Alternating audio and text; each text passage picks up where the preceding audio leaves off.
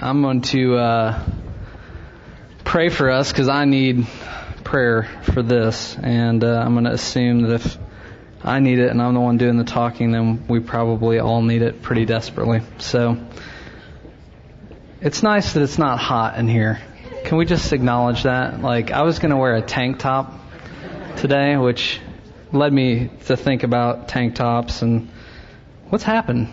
Like where are they at in culture today? Like in, in rural Indiana in the 80s when I grew up, that was a very, very important piece of outerwear.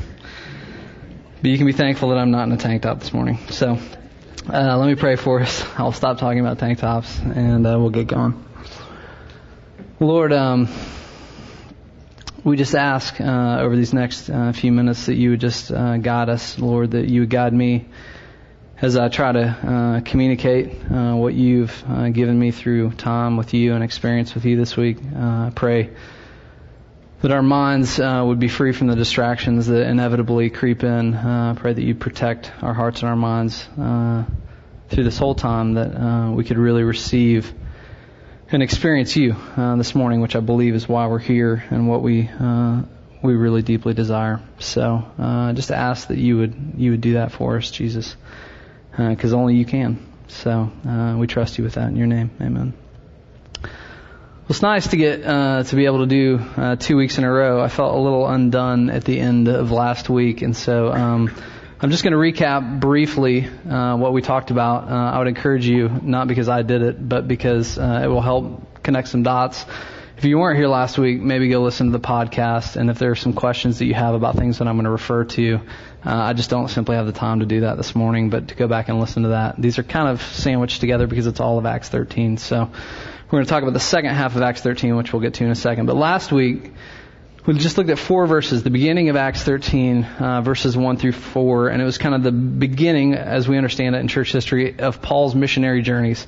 He and Barnabas uh, were about to get launched into a series of, of different missionary journeys all over uh, the known world at the time. Um, and we looked first at the fact that these guys were folks who were uh, led very, very acutely uh, by the Holy Spirit, that they were set apart, that they were directed, and that they were experiencing a presence of the Lord uh, so acutely that He was He was directing every bit of their movement, uh, where to go, what to say, and such. And we looked at how is this possible um, and then we asked some questions about why is it that you and I don't experience that more often? Why isn't being led by the Holy Spirit and experiencing what we see Paul and these guys experiencing, why isn't that a mark of my life as a person here in 2009?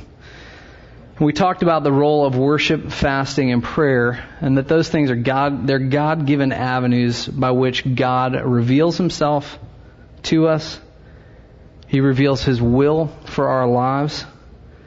And most importantly, uh, because we always want to get to the facts of the matter, what is it that you want me to do, right? Uh, he gives us an experience of Himself through worship, fasting, and prayer.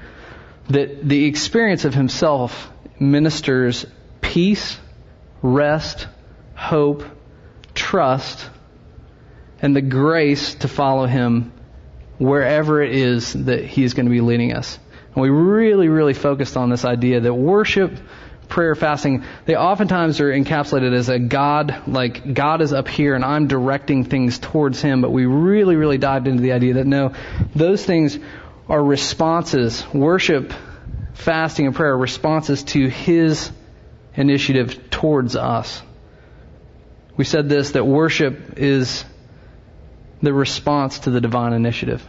And we're going to see that in what Paul preaches in, in this sermon in Acts that he's giving to people in Antioch. And that you can't worship what you don't love. Fasting, you can't stop eating what feeds you most. And then the Hebrew fasting really meant shut your mouth. Close your mouth. Intake and output. Fasting shows us what our hungers are really about. It shows us what we really worship often. And then prayer, you can't hear the Lord, and we talked about this just briefly. You can't actually hear Him, which involves discernment. It's not just listening, because I can listen to somebody and not actually take in what they're saying. I can't hear the Lord if you still believe you know what you need for your life. Prayer is learning to listen to God, to have your affections transformed and aligned with His will for your life. Uh, probably everybody uh, who's been around church uh, any part of time uh, has heard this psalm before, Psalm 37:4. Delight yourself in the Lord, and He will give you the desires of your heart. Oftentimes misapplied as, okay, Lord, I love you. Now give me what we want. Really, what that psalm is saying is, is that as we worship God, which is a response again to His love for us, He gives us the thing that we should desire. He expels our old affections and gives us new ones, as Chalmers and we looked at last week. He gives us the desires of our heart, and then we follow Him towards the things that He desires for us. And we finished with the tension that this produces. And no one likes this. Everyone in this room despises this. In fact, it is equated as death in our modern culture, which is waiting. And I was thinking about this more and processing this more. We will only wait well. Um, I'll define what waiting well means. We will only wait well or even wait at all when we don't wait alone. When you're waiting by yourself, have you ever stood in a line by yourself, like a long line? Um, it's miserable. Uh, it's a completely different experience if you've ever been to an amusement park. This is what my mind gravitates towards amusement parks.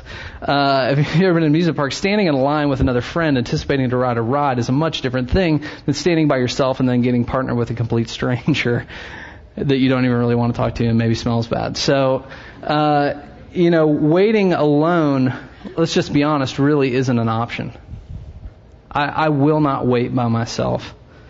Um, so God's presence an experience of His presence is a prerequisite for us to wait well. Randy Drawn is a good friend of mine, um, somebody who I complain to all the time about my life, and um, he he coined this phrase a while back for us or for me. Um, he says, "Good never suffers well."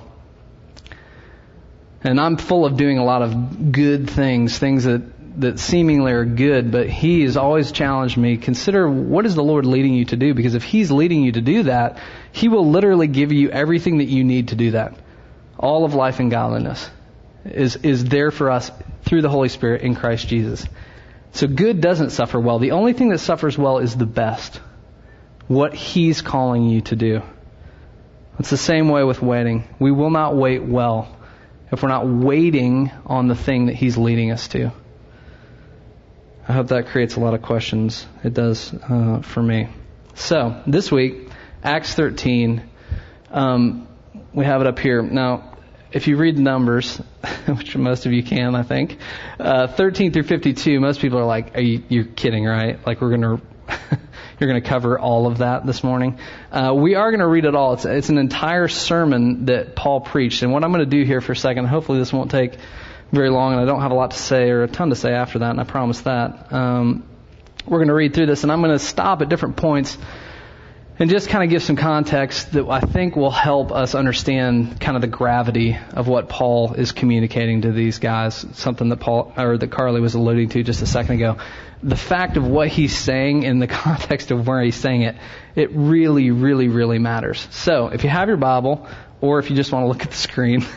Um, I'm going to read this and then I'm going to take liberty uh, to kind of stop myself uh, where I need to and where we need to. So, um, here goes. I'm trusting that that's the NIV. Is it?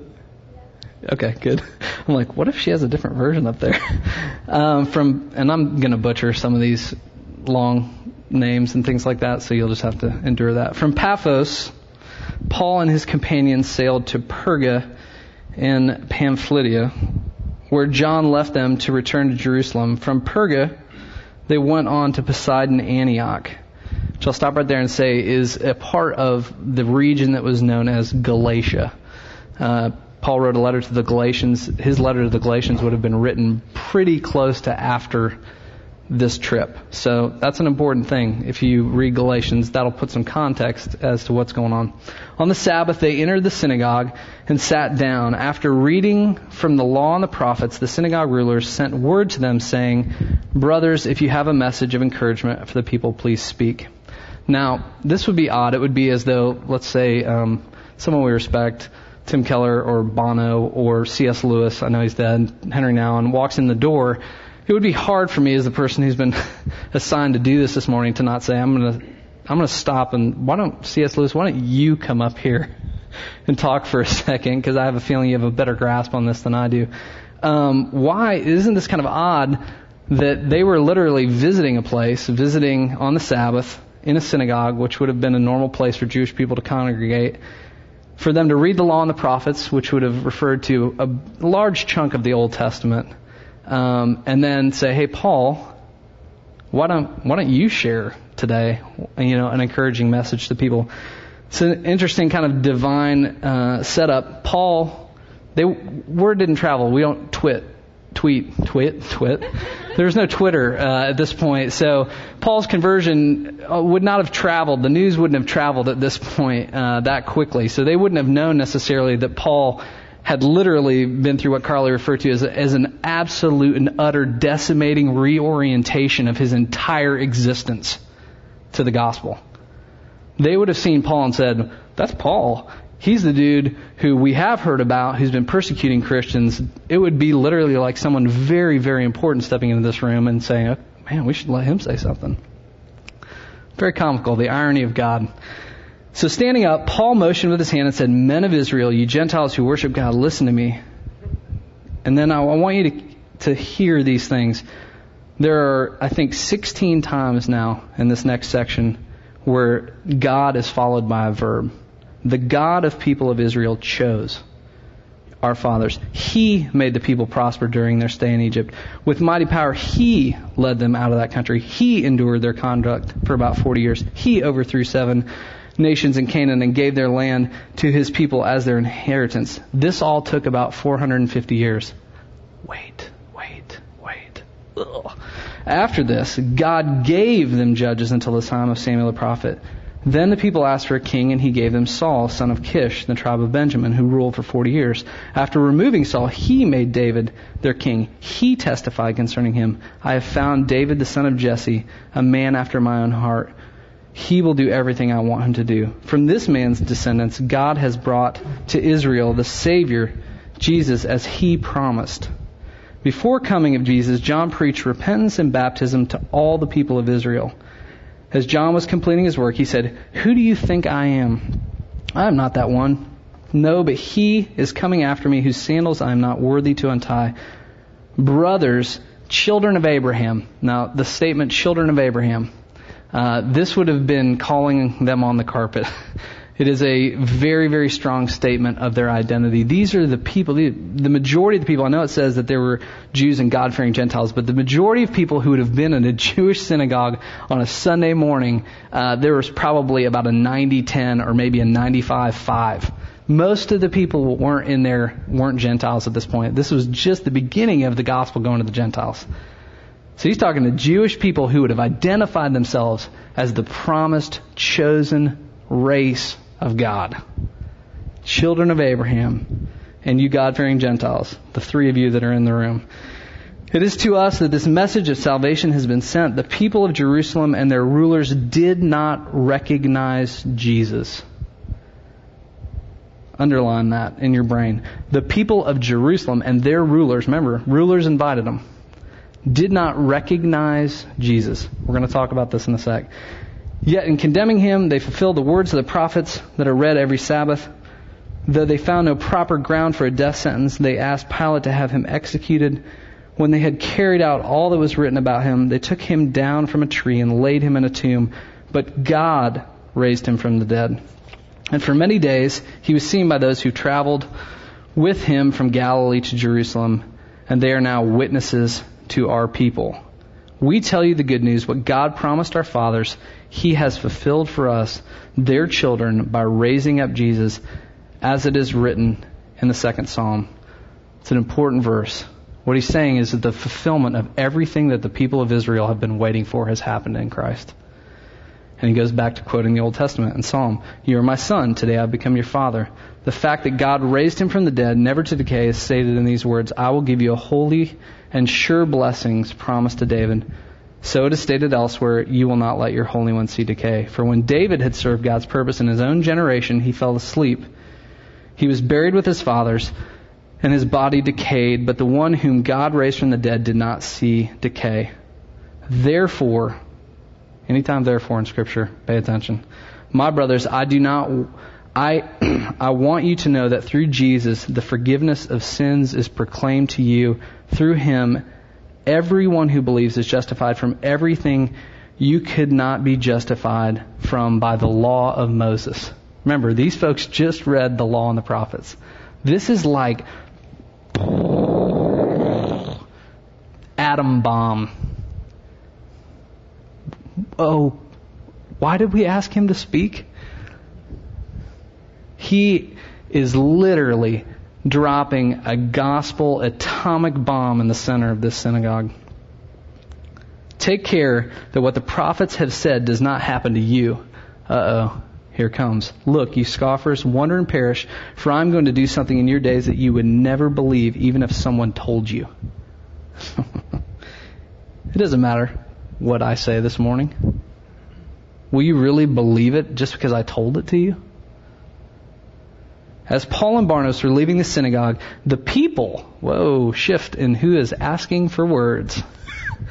the people invited them to speak further about these things next Sabbath. Dude, I'm worn out on the law, man. Give me some more of what that guy said. the people invited them to speak further. When the congregation was dismissed, many Jews and devout converts to Judaism followed Paul and Barnabas. So you see some shift going on who talked with them and urged them to continue in the grace of God. On the next Sabbath, almost the whole city gathered to hear the word of the Lord.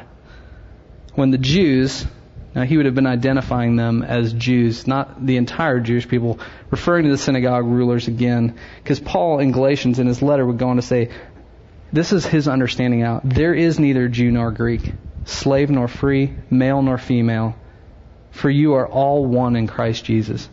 You see what he's doing here is he's saying the traditional categories that you think about life, that you think about who you are, I am, I, the gospel is completely changing those things now. What has happened in Christ completely changes that. So there is no Jew, there is no Gentile, there is no free, there is no slave. You are all one in Christ. So when the Jews saw the crowds, they were filled with jealousy talked abusively against Paul. Man, I can relate to this. Jesus, don't mess up my world. Don't mess up my world. Uh, I, I got limits here. And I dig your gospel, but I dig it only to the degree that it doesn't mess up how I view myself. And we're, we're the top dogs in town here, right? We're the ones who preach on a normal basis. And now the whole city has turned out because of this. You are seriously messing with how I see life in myself. We have a couple options when that happens, and we'll talk about those in a second. Then Paul and Barnabas answered them boldly, We had to speak the words of God to you first, since you rejected and did not consider yourselves worthy of eternal life. We now turn to the Gentiles, for this is what the Lord has commanded us. I have made you a light for the Gentiles.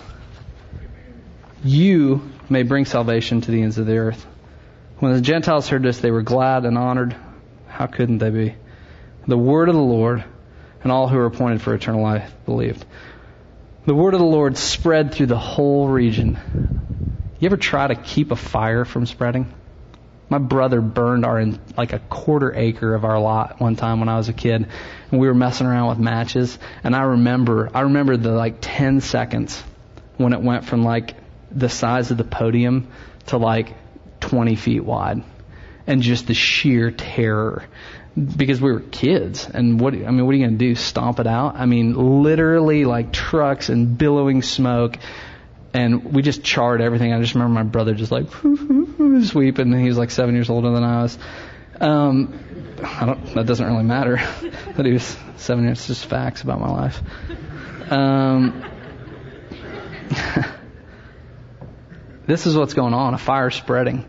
And these people are freaking out. Some people are moving towards the kingdom, and some people are revolting against it. They stirred up prosecution against Paul and Barnabas and expelled them from their region. So they shook the dust off their feet, Paul and Barnabas, dirt off your shoulder. Some of you got that. Uh, dust from their feet and protest against them and went to Iconium, and the disciples were filled with joy in the Holy Spirit. Exactly what happens to me, right? Persecution.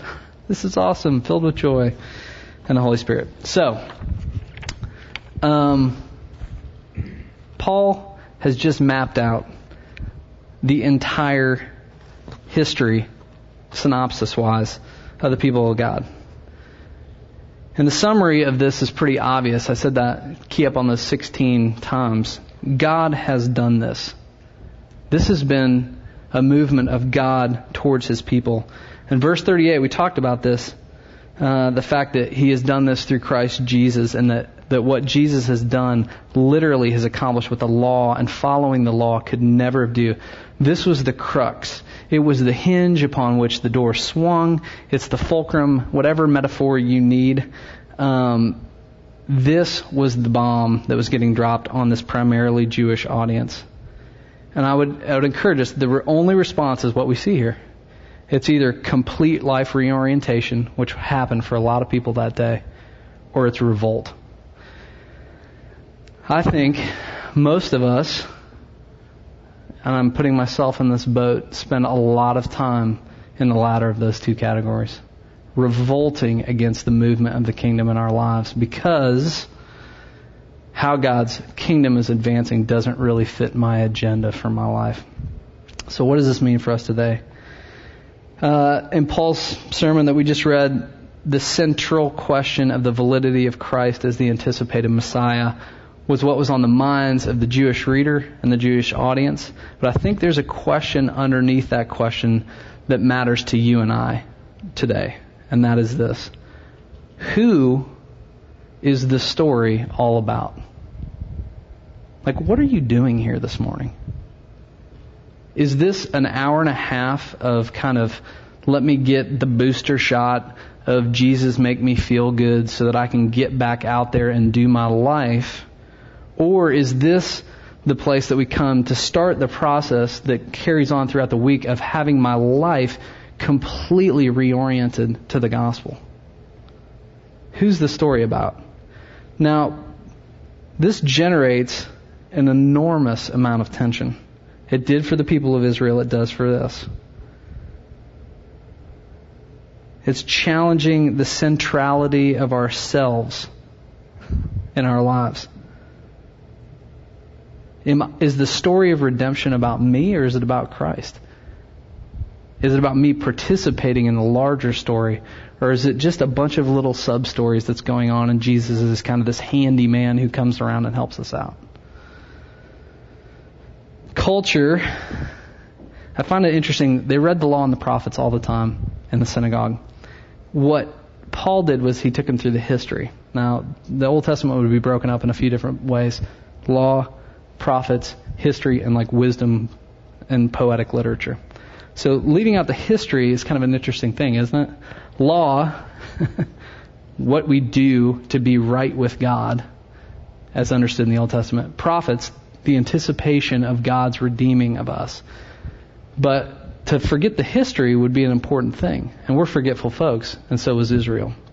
So, culture, our culture, we've lost all sense of history. I can't even think about last week half the time because I'm already thinking about two weeks ahead. And the individual, not the corporate body, we don't even think of ourselves as like the Jewish people understood themselves. We're the Jewish people the individual is celebrated with unparalleled greatness in our culture. What the Jewish people of the day struggled against as a people, as a group, collectively, is only seen in our more further distilled reality. They struggled with the fact that we are the center of our world. You and I, I believe, struggle with I am the center of my world. We don't even make it corporate.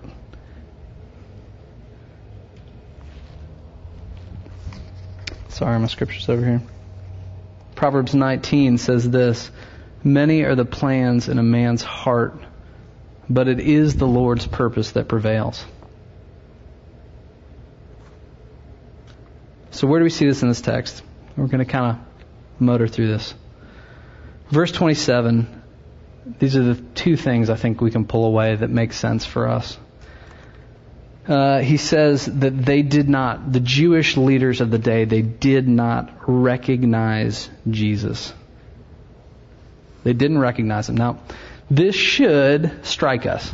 These were the people who from all the covenants, covenant made with Adam, covenant made with Abraham, covenant made with Noah, covenant made with David, these were the people who were trained to recognize the Messiah. Lived the entire history of the Old Testament awaiting for God to act on, on their behalf. So if anybody should have recognized Jesus, you would have thought it would have been the Jewish people. And I'd like to suggest this for you and I. we will never recognize what we're not looking for. I know that sounds like maybe a confusing statement, but follow me. You'll never recognize what you're not looking for. In the process of waiting, the Jewish people, underneath the leadership of these rulers, the Pharisees and Sadducees, they had developed through a series of hardships, wanderings in the deserts, all the things that Paul just laid out, a definitive sense of what the Messiah and the kingdom of God was going to look like. And let me tell you, it was not Jesus. You kidding me? Peter saying, You're not going to wash my feet. You're, you're the king who's supposed to bring the sword and set us apart as a nation that's going to rule over all other nations. I don't want this weak, going to the cross, suffering servant Messiah. You certainly cannot be it. John the Baptist, even in jail, no man greater born to a woman than him, says Jesus, sends some dudes before he's about to get beheaded and says, Are you sure you're the one? 1 Samuel 8, Old Testament history, Israel's getting a little bit beat around at this point, and he says, So all the Israel's or elders of Israel gathered and said, You are old, and your sons said to this to Samuel, You are old, and your sons do not walk in your ways. Now appoint a king to lead us, such as all the other nations have. You see what happens in waiting is we start to look, take our eyes off of God and look all around us. I, I want what He has. Well, we want what they have. I want a king. Paul himself in Acts 9, Carly referred to this, his conversion on the Damascus Road. Prior to this, he was leading the charge trying to stop the advancement of the gospel and the kingdom of God. So the question I would ask you guys this morning is, is do you, are you able to recognize the movement of the kingdom? Do you recognize Jesus' movement in your life? If so, why not? Well, I would suggest that we're in the same boat. We have a far too definitive sense. In fact, I would say subconsciously we have a complete confidence that we know exactly not just what, but how and when God needs to move in my life. It's not just the what, because the what kind of gives some space for the waiting, right? I know He's going to do this, but I can kind of wait. But no, no, no, it's far more developed than that. The how and the when. And as a result, we're only interested in seeing His movements in light of our life's vision, which is what the worship, fasting, and prayer was all about last week. His vision for our lives gets reoriented through those things. Or it doesn't get reoriented, we do, to His vision for our lives. So I'm only interested in seeing the movement of God as long as it kind of fits this thing I'm just like the Jewish people. I don't want that version of Jesus. Give me a much stronger version, a cleaner version, one that gives me the things that I want from this life. I know I'm being a little hard here, but I think it's worth it. Um, Crabb says it like this Larry Crabb says, We moderns tend to think of our spiritual journey as a God directed adventure until something goes seriously wrong or until certain problems persist past the time we give God to take them away. Then we think about solving problems more than finding God in the midst of them. We focus more on using God to improve our lives than on worshiping Him in any and every circumstance. We think more about pathology, what can be fixed, than about the journey we're on. I could tell you a hundred stories about why my life fits that sentence. How can I fix what's going on in my life rather than saying, where are you at in the midst of what's going on in my life, God? And how can I be led through that even suffering to worship you? Have you ever stopped and asked why it is that I seek to control every aspect of my life? I want to suggest that it's not unlike what sin does to all of creation. It takes something beautiful and it perverts it. That's what sin does. Something that was created that was good and it perverts it. It twists it. Sets it a little to the right or to the left. Control is an attempt. And it's an attempt, y'all. It's an illusory attempt. It's not real, even though we think we have it. Just fast for a day and you'll find out what a grumpy, dependent individual you are on just something as small as food. But control is an attempt to have a plan. And the only reason you try and control, this is the reason why we do this, is if a plan isn't in place or the plan isn't the plan we want.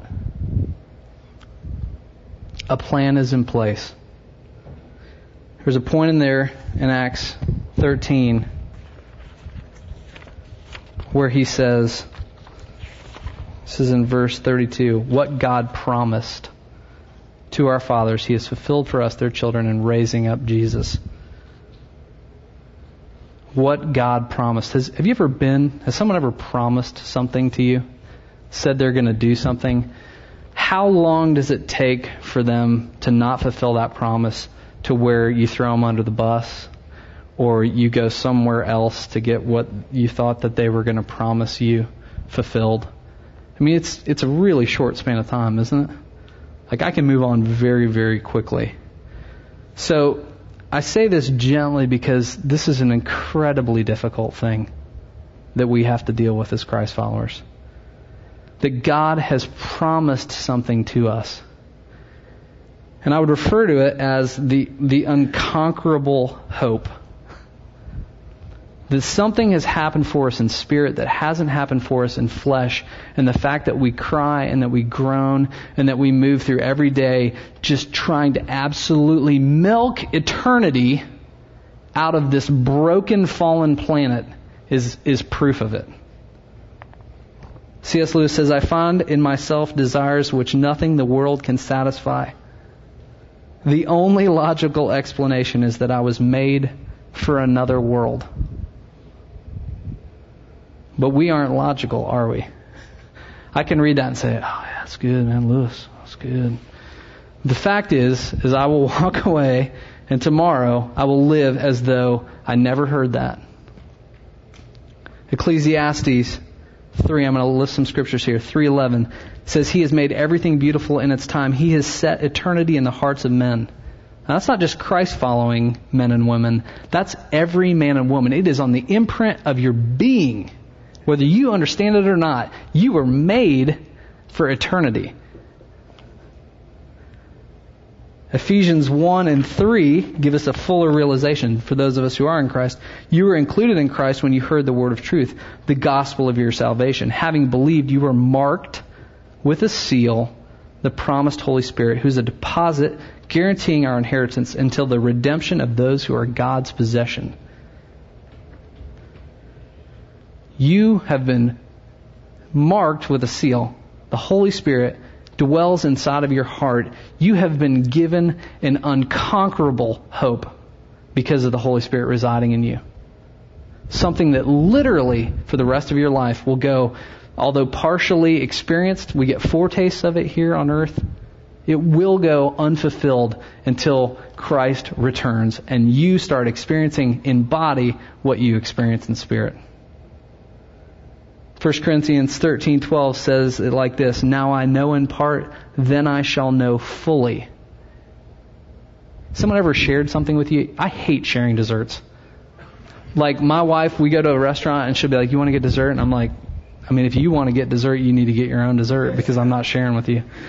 And why is because a bite turns into half, and I I just can't do that because I like my sweets, and it's difficult. But I don't want part of that piece of cake. I want the whole thing. And I think that's the way it is with our lives. I don't want just a partial experience of God. I want a full experience of God. And I want it right now. Hebrews 13 or 11:13 says it like this and he's talking about all the people in the history Moses Abraham. All these people were still living by faith when they died. They did not receive the things promised. They only saw them and welcomed them from a distance and admitted that they were aliens and strangers here on earth. They were people looking for a country of their own. None of them had received what was promised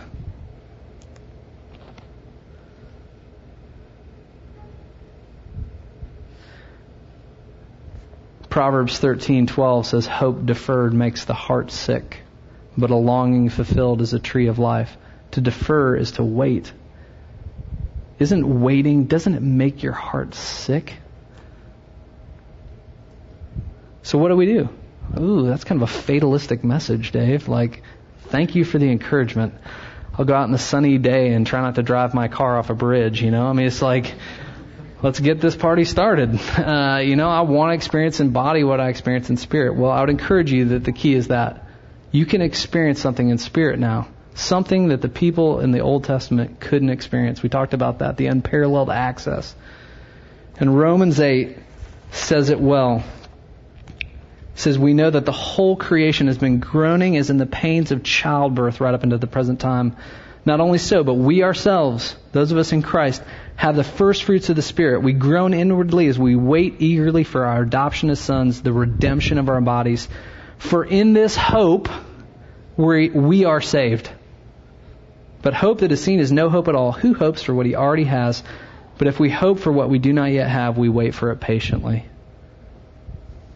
You only wait well when you're hoping for the thing that you truly most desire. And this is a beautiful part of what he says. In the same way, the Spirit helps us in our weakness. The Lord is not obtuse to the, to the gravity of what it means to live with this unconquerable hope. He's not aloof to that. He understands it fully, and that's why He has sent the Spirit, referred to as the Paraclete, the Comforter, the Advocate on our behalf. We do not know what we ought to pray for, but the Spirit Himself intercedes for us with groans that words cannot express. And he who the Spirit, or, and he who searches our hearts knows the mind of the Spirit because the Spirit intercedes for the saints in accordance to God's will. The Spirit helps us in our weakness. The presence of God through the Holy Spirit and experiencing Him is the only thing that will give us the ability to wait and acquiesce to His plan for our lives and, incur- and give us the courage to walk in it. So there is a plan in place, and it involves waiting, and we will not wait well on that promise unless we draw near to the Spirit, who is drawing near to us. The only other option is, is I hate your plan, which is honestly something that we probably need to start saying more. You need to stop pretending that you don't despise God's will for your life because He can't actually deal with you where you're at until you admit just how angry you are about the fact that your life isn't what you want it to be. Romans 1 refers to it as in their thinking they became futile and their foolish hearts were darkened. They exchanged the glory of an immortal God for images made to look like mortal men, birds and animals and reptiles.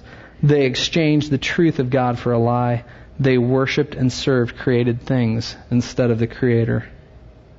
They exchanged the truth for a lie.